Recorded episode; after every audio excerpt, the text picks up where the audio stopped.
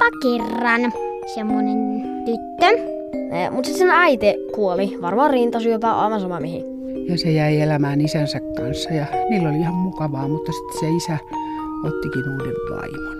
Niin ne äitöpuoli ja sisäpuoli kohtamista Tuhkimo kuin roskaa. Sitten ne siskot oli kauhean ilkeitä sille ja pani sen nukkuun keittiöön just semmoisen takan eteen, jossa oli varmaan tuhkaa. Ja... No eräänä päivänä tulee kirje, tervetuloa tanssiaisiin.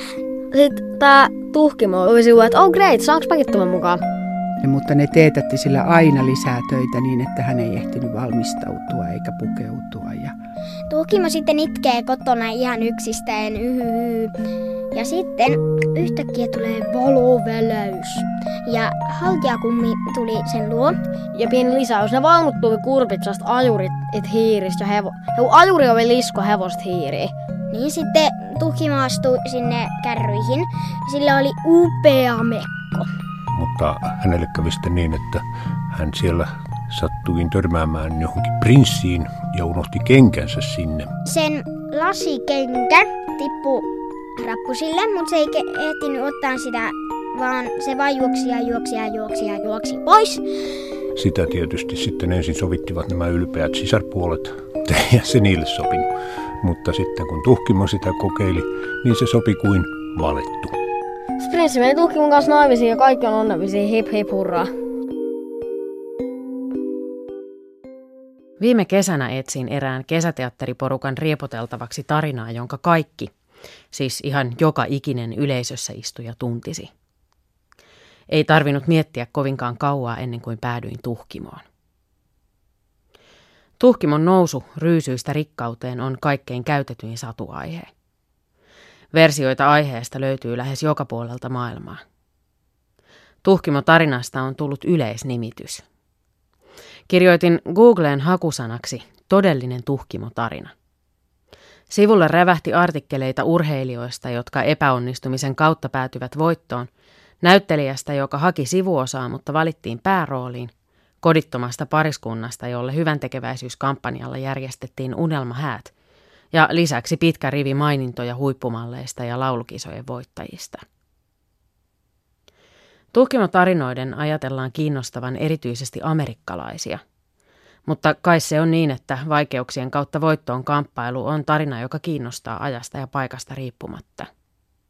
Se on ihmisten ikuinen ja yhteinen haave, vähän niin kuin lottovoitto. Jos mennään takaisin siihen ihan oikeaan Tuhkimo-tarinaan, Tuhkimo-satuun, niin silläkin on pitkät juuret. Folkloristiikan emeritaprofessori Satu Apo vie meidät kauas Euroopasta ja yli tuhat vuotta ajassa taaksepäin.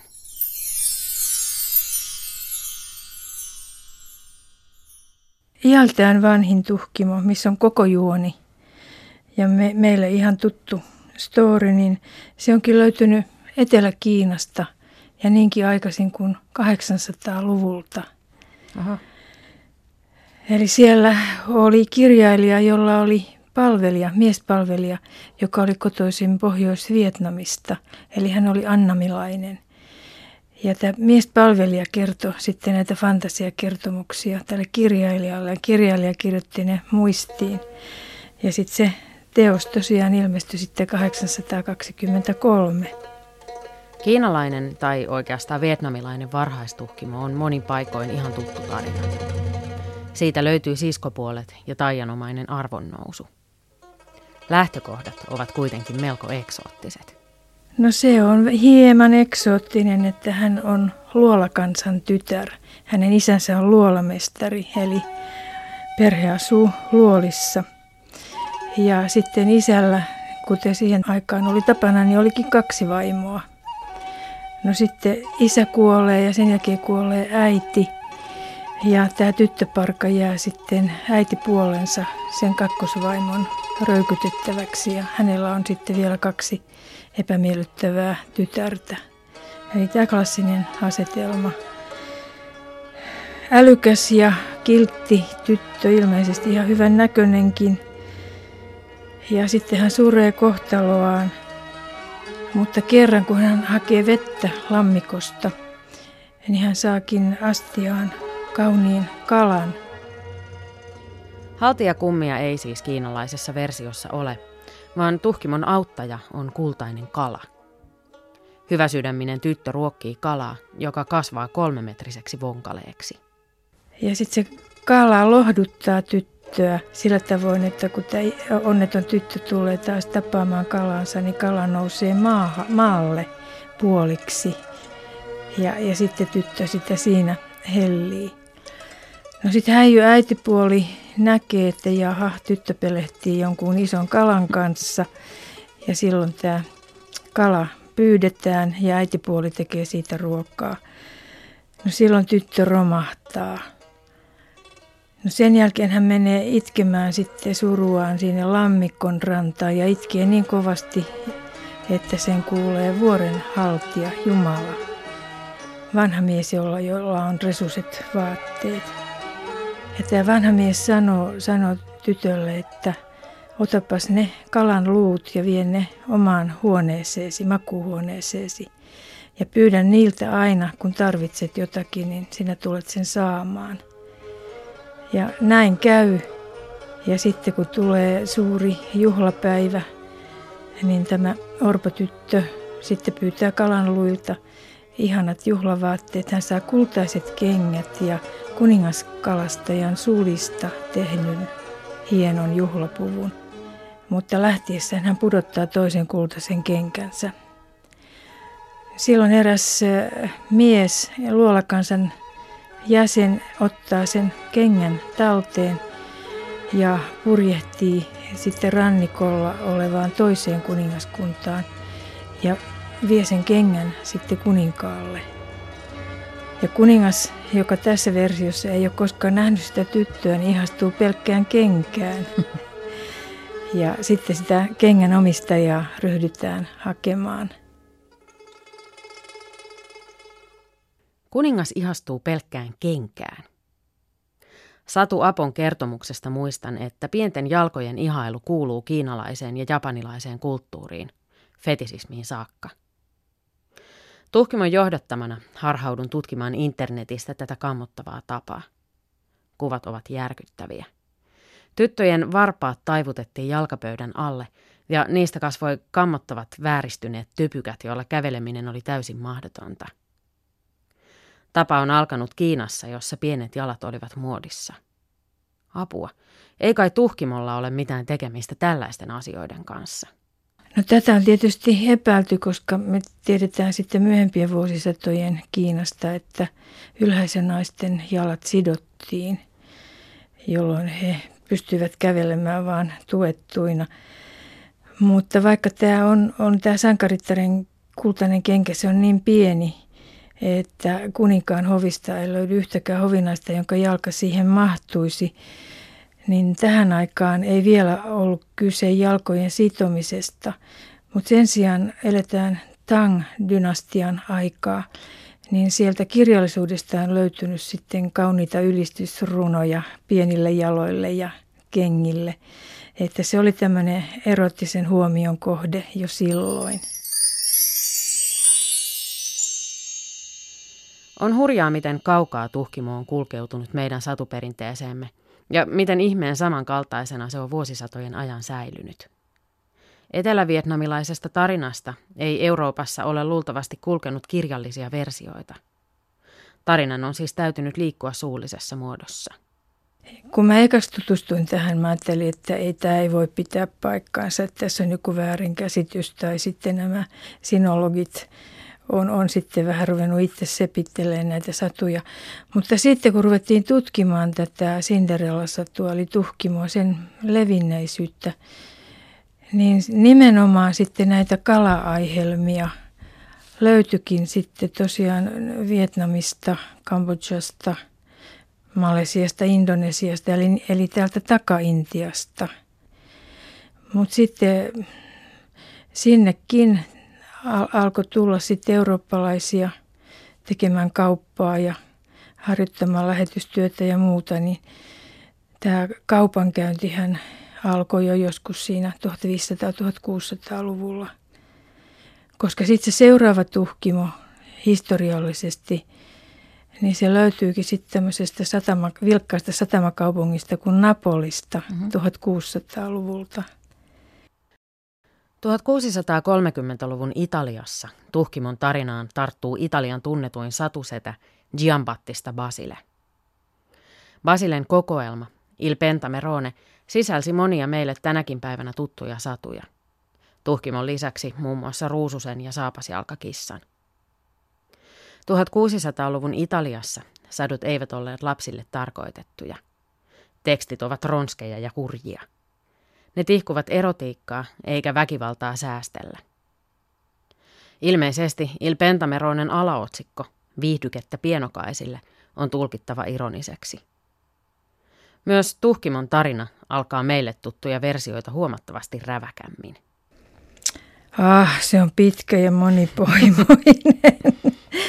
se, on, se on aika raffeli.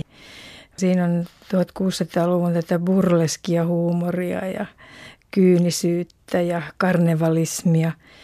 Esimerkiksi se alkaa sillä tavoin, että, että ruhtinaalla on tytär, jonka äiti kuolee ja sitten ruhtinas menee sitten uusiin naimisiin.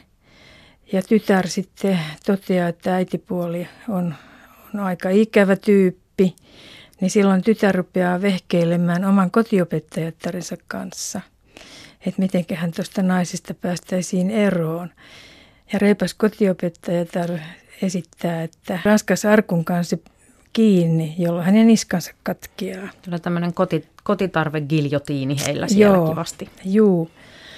No tästä ei kuitenkaan mikään ihmeellinen onni auennut, koska sitten tämä leskeksi jäänyt isä meni sitten tämän häijyn kotiopettajattaren kanssa naimisiin tai tämän julman juonittelijan kanssa. Ja hän toi sitten mukanaan kuusi toinen toistaan ikävämpää tytärtä sitten perheeseen.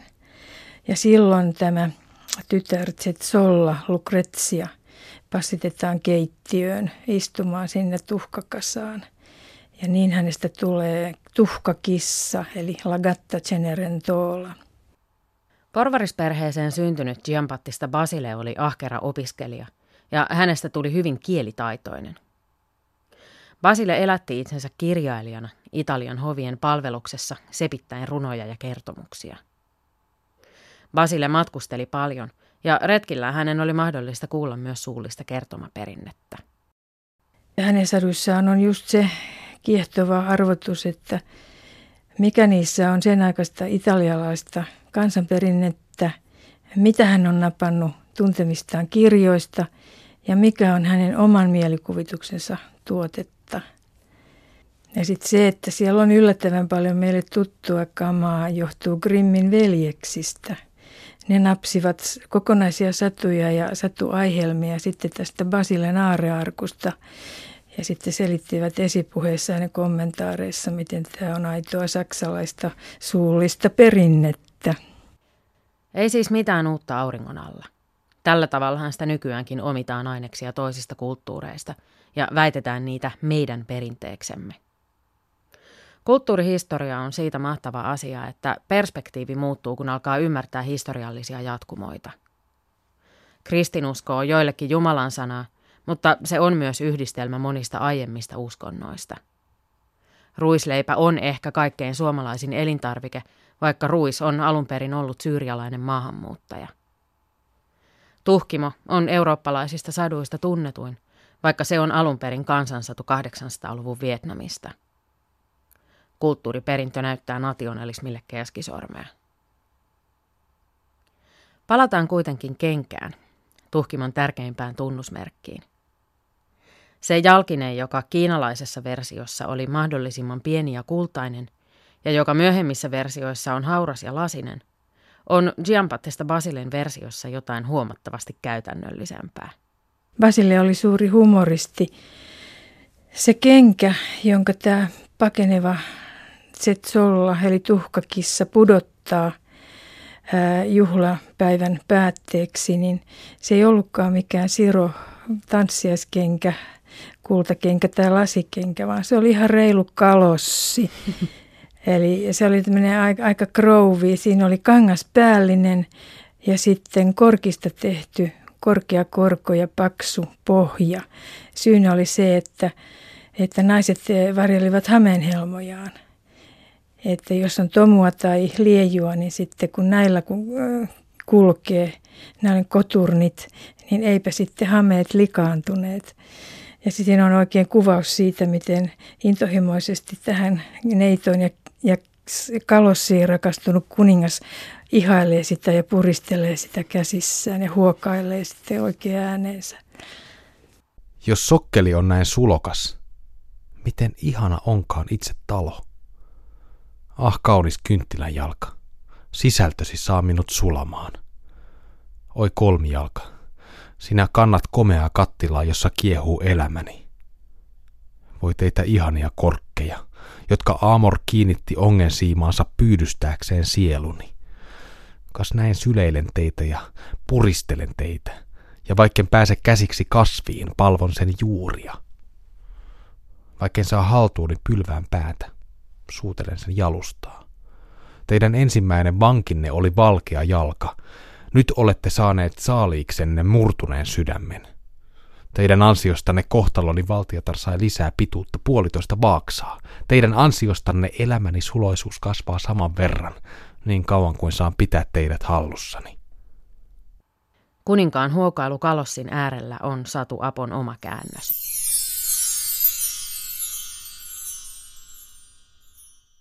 Tuhkimon sadun toinen kirjallinen eurooppalainen versio ilmestyy reilu kuusikymmentä vuotta Basilen Il Pentameronen jälkeen. Nyt Tuhkimon tarinaan tarttuu Charles Perrault. Kirjailija Perrault kertoi satuja huvittaakseen aurinkokuninkaan hovia kuusitoistasataluvun Ranskassa.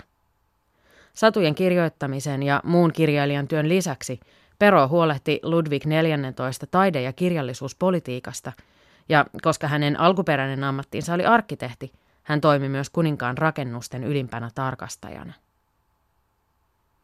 Perraultin Tuhkimo on se, jonka me tunnemme parhaiten. Siinä on ilkeä äitipuoli ja siskot, on haltijatar, kurpitsavaunut ja tanssiaiset. On kello kaksitoista lyönnit ja lasinen kenkä, joka kriittisellä hetkellä putoaa jalasta. Kyllä, joo, se on, se on loistavasti kirjoitettu. Ja sehän on sen Disneyn Tuhkimonkin pohjana. Mene puutarhaan ja hae minulle kurpitsa.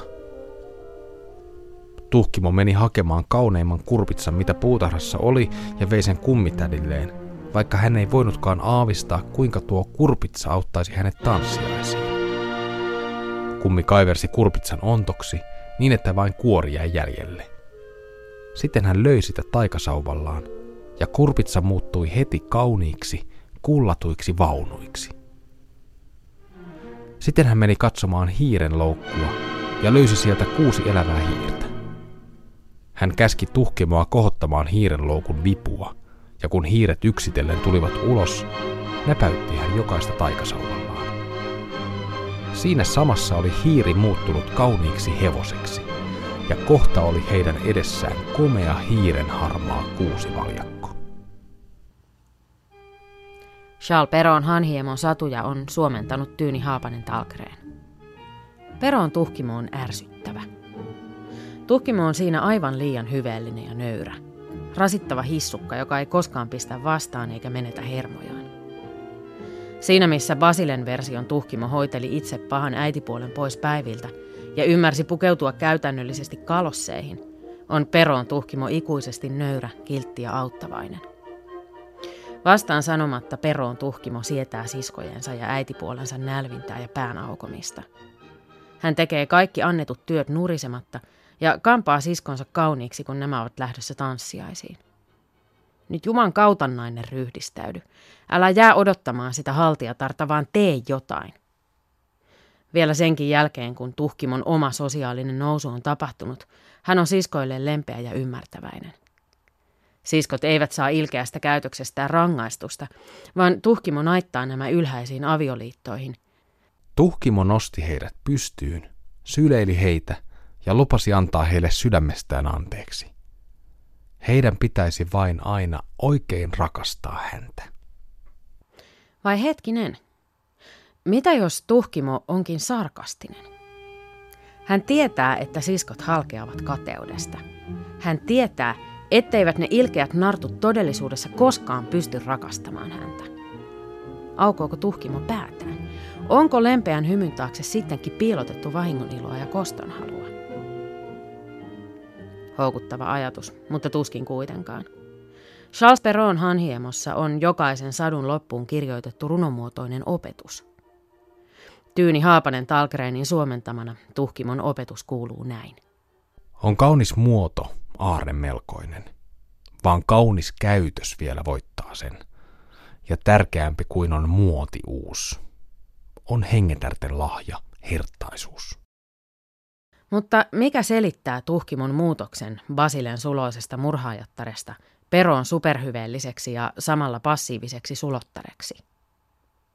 Satu Apo tietää.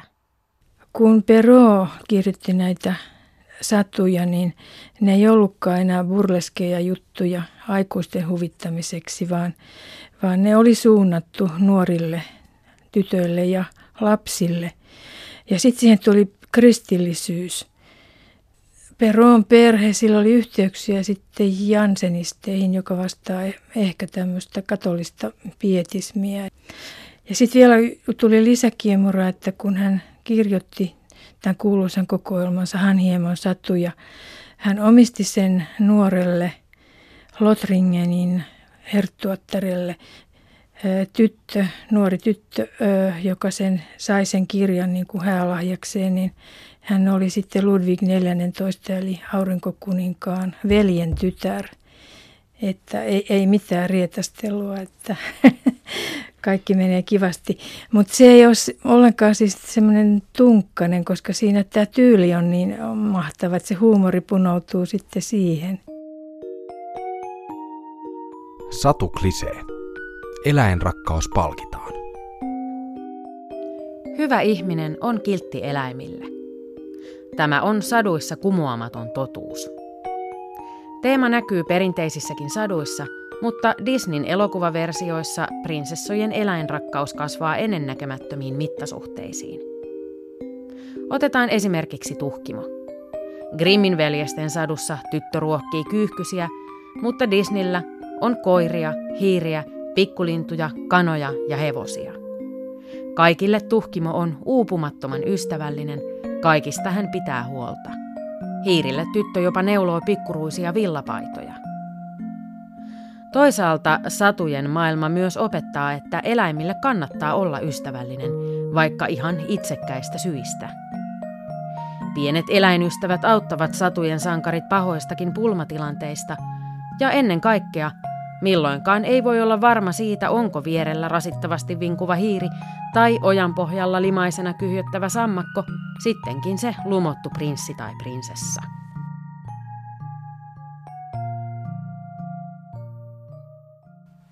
Charles Perraultilla on ansio, jota yksikään satukirjailija ei voi ylittää. Perrault keksi satukirjallisuuden kiehtovimman ja hienoimman esineen, lasikengän. Ennen Perraulta kengät olivat kultaiset tai silkkiset, tai mitä nyt hyvänsä arvokasta materiaalia. Mutta kauneinkaan silkki tai kirkkaimmat jalokivet eivät ole verrattavissa lasikenkiin. Lasikenkä on täydellisen satumainen. Hauras, kaunis ja taatusti mahdoton kävellä. Se kuvaa Tuhkimon juhlaillan ainutlaatuisuutta ja unenomaisuutta.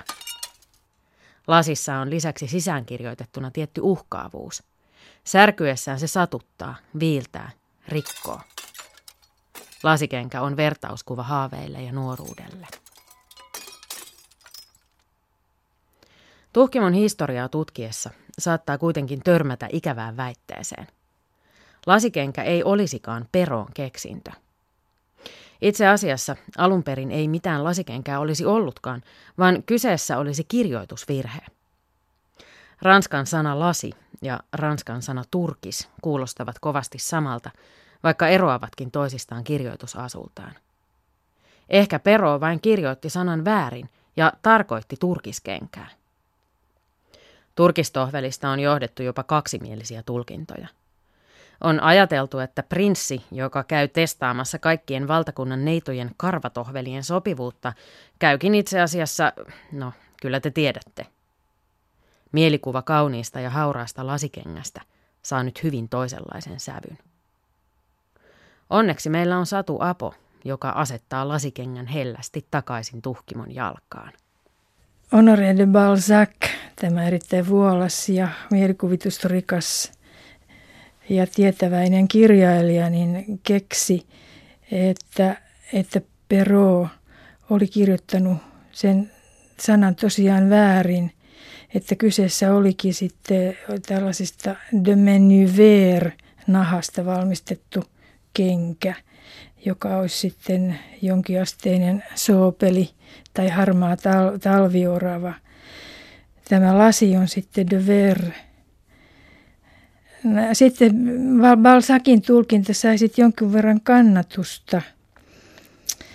Ja pitkän aikaa sitten nämä ranskalaiset oppineet nujakoivat siitä, että oliko se lasia vai oliko se karvaa.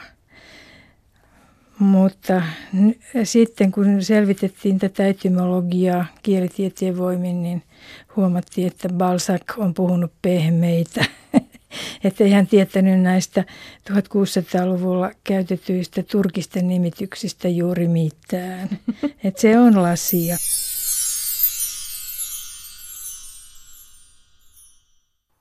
tuhatkahdeksansataaluvun alkupuolella Tuhkimosta kirjoittavat oman versionsa myös saksalaiset Grimmin veljekset. Jos tuhatkuusisataaluvulla Perrault muutti Tuhkimon enemmän ranskalaiseksi ja vähemmän italialaiseksi, niin nyt oli tullut aika saksalaistaa tarina. Taas nationalismi nostaa sieltä rumahkoa päätään. Eli Grimmit oli oppositiossa sitten just näitä ranskalaisia haltijatar-satuja vastaan, vaikka he niitä myös hyödynsivät. Eli jos ajatellaan sitä Grimmien Tuhkimon kertomusmaailmaa, niin sehän on aika vaatimaton ja maatiainen. He kyllä sanoo, että Tuhkimon isä oli rikas mies, mutta sitten he kertovat, että miten tämä isä käy markkinoilla ja se käyttää kirvestä ja kuokkaa ja, ja Tuhkimo välillä piiloutuu kyyhkyslakkaan ja kiipeää päärynä puuhun. Eli se on tällainen, voisi sanoa, maalaismainen ja porvarillinen maailma, missä nyt liikutaan. Oliko se, se oli siis sitten jonkinlainen aikakauden agenda kanssa nimenomaan luoda, luoda enemmän tämmöiseen maailmaan niitä satuja? Joo, koska ne ranskalaiset haltijatarsadut ja myös Perraultin, ne tosiaan liikkuu siellä yläkerroksissa. Ja erityisesti naispuoliset satujen kirjoittajat Ranskassa, niin ne mässäili näillä briljanteilla ja kultavaatteilla ja porfyyrirapposilla ja kristallipalatseilla ja kaikilla tällaisella, niin Grimmeillä on ihan toinen ote sitten asioihin. Grimmin sadut ovat tunnettuja sadistisista yksityiskohdistaan. Veri roiskuu, eikä väkivaltaa säästellä. Siskopuolet yrittävät mahduttaa Tuhkimon kengän liian suuriin jalkoihinsa leikkaamalla itseltään kantapäät tai varpaat irti. Siinä missä Perraultin Tuhkimon siskopuolet pääsevät lopuksi naimisiin ja saavat Tuhkimolta anteeksi, kokevat Grimmien sisarpuolet toisenlaisen kohtalon. Kun Tuhkimon ja kuninkaanpojan häitä sitten vietettiin, kavalat sisaret tulivat liehakoimaan päästäkseen osalliseksi Tuhkimon onnesta. Hääparin mennessä kirkkoon asteli vanhempi sisar Tuhkimon oikealla ja nuorempi sisar vasemmalla puolella. Ja silloin kyyhkyset puhkaisivat kummaltakin toisen silmän. Kirkosta tultaessa vanhempi sisar oli vasemmalla ja nuorempi oikealla puolella. Ja silloin kyyhkyset puhkaisivat heiltä toisenkin silmän. Rangaistukseksi pahuudesta ja petollisuudestaan he näin joutuivat elämään sokeina lopun ikäänsä. Grimmin satujen sitaatit on poimittu Raija Jäänikken ja Oili Suomisen käännöksestä Grimmin sadut yksi kolme. Upein kauhuromanttinen efekti, jota Grimmit kyllä käyttävät muissakin saduissaan, on pistää verinen ja väkivaltainen viesti pienen linnun laulettavaksi. Sadussa Kataja, pikkulintu, laulaa synkkää laulua, joka paljastaa kaamean murhatyön. Pieni heleäääninen lintu ja kauhea verinen viesti on tosi tehokas yhdistelmä. Tuhkimossa sisarpuolten huijausyritys paljastuu prinssille, kun kyyhkynen laulaa. Kukkeri kuu, kukkeri kii, Verta tielle tulvehtii. Kenkä jalkaa puristaa. Yhä morsian kotona odottaa.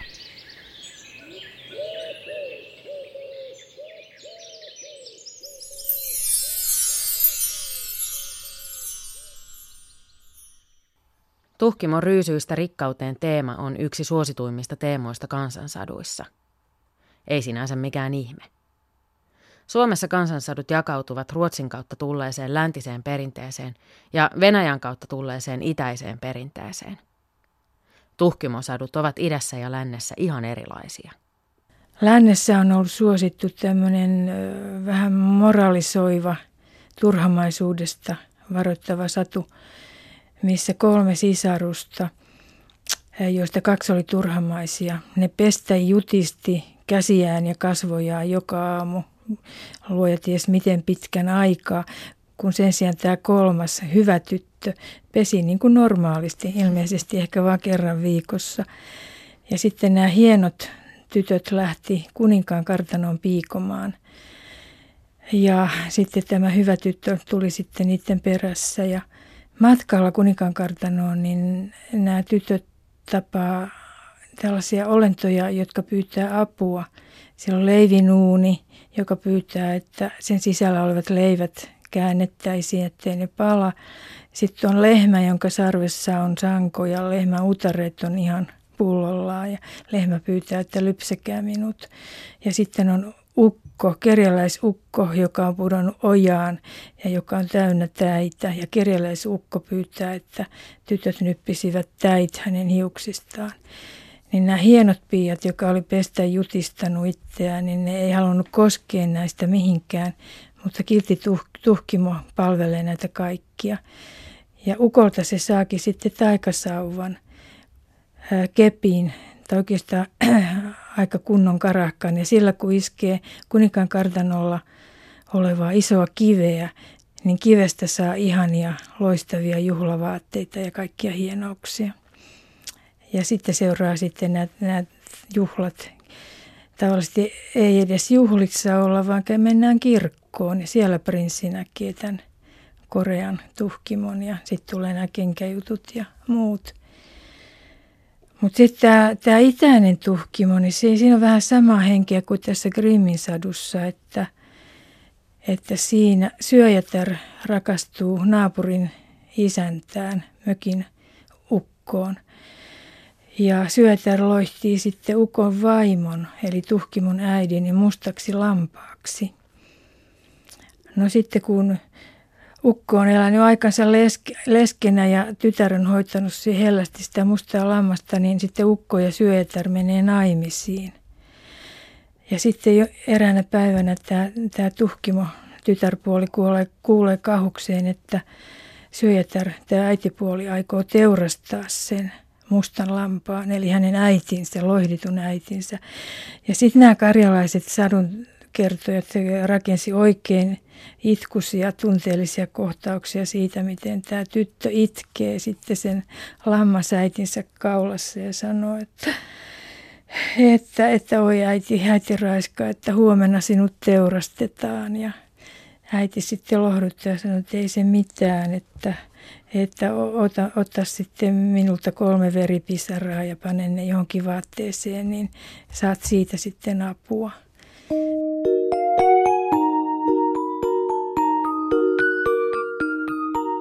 Psykoanalyysinurkka. Miksi Tuhkimo ansaitsee paikkansa keittiöpiikana?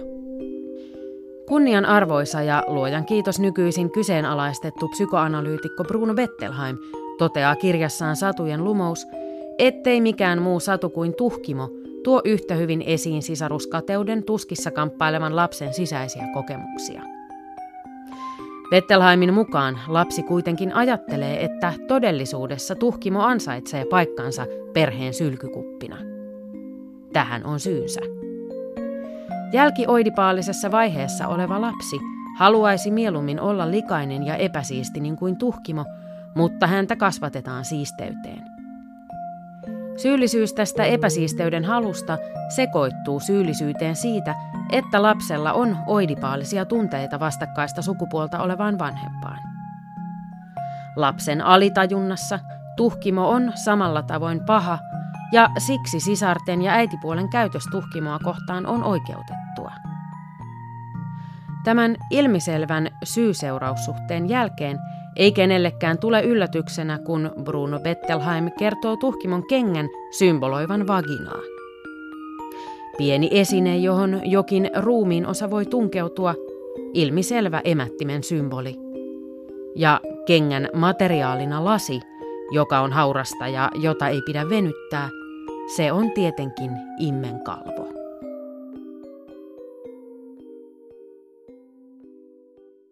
Tuhkimon viehätys on vahvassa satumaisuudessa. Ei ole ihme, että varhaisia elokuvan tekijöitä on viehättänyt kokeilla elokuvan mahdollisuuksia sadun taikojen toteuttamisessa. Ensimmäinen elokuvaversio Tuhkimosta tehtiin jo vuonna tuhatkahdeksansataayhdeksänkymmentäyhdeksän, ja ennen kuin Disney tarttui tarinaan, se oli filmatisoitu yli kymmenen kertaa. Taikaelementtien lisäksi Tuhkimo sisältää täydelliset eskapismin eväät. Upea tanssiaisasu, komea prinssi, romantiikkaa, häät. Sodanaikaisen hiljaiselon jälkeen Tuhkimo-animaatio oli Disneylle jättipotti. Se ilmestyi vuonna tuhatyhdeksänsataaviisikymmentä ja nosti menestyksellään yhtiön rahapulasta.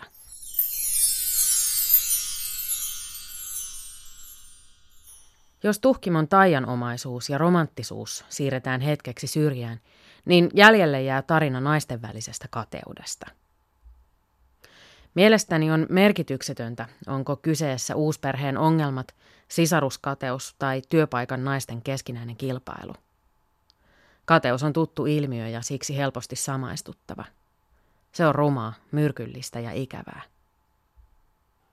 En pidä kateudesta, enkä siitä, että itseään nostaakseen täytyisi joku toinen painaa alas. En silti pidä myöskään siitä, millaisen tytön roolia sadussa ihannoidaan.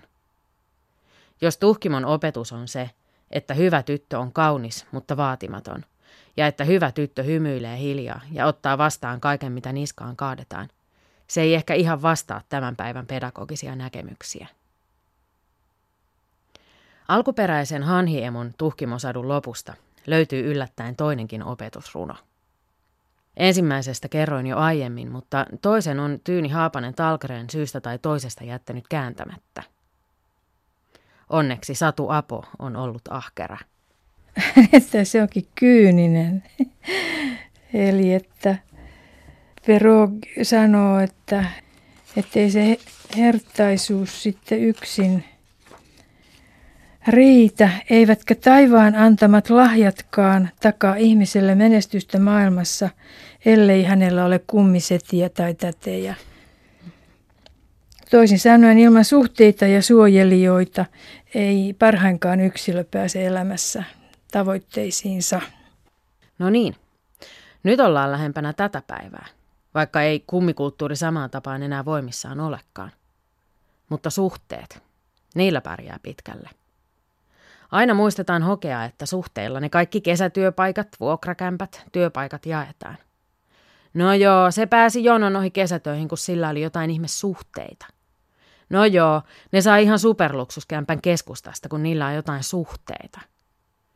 Ei ihme, että se on päässyt ylenemään työpaikallaan niin nopeasti, kun sillä on niitä suhteita. Suhteet, suhteet, suhteet. Ja enää ei tarvitsekaan olla kovin herttainen ja ikuisesti hymyilevä.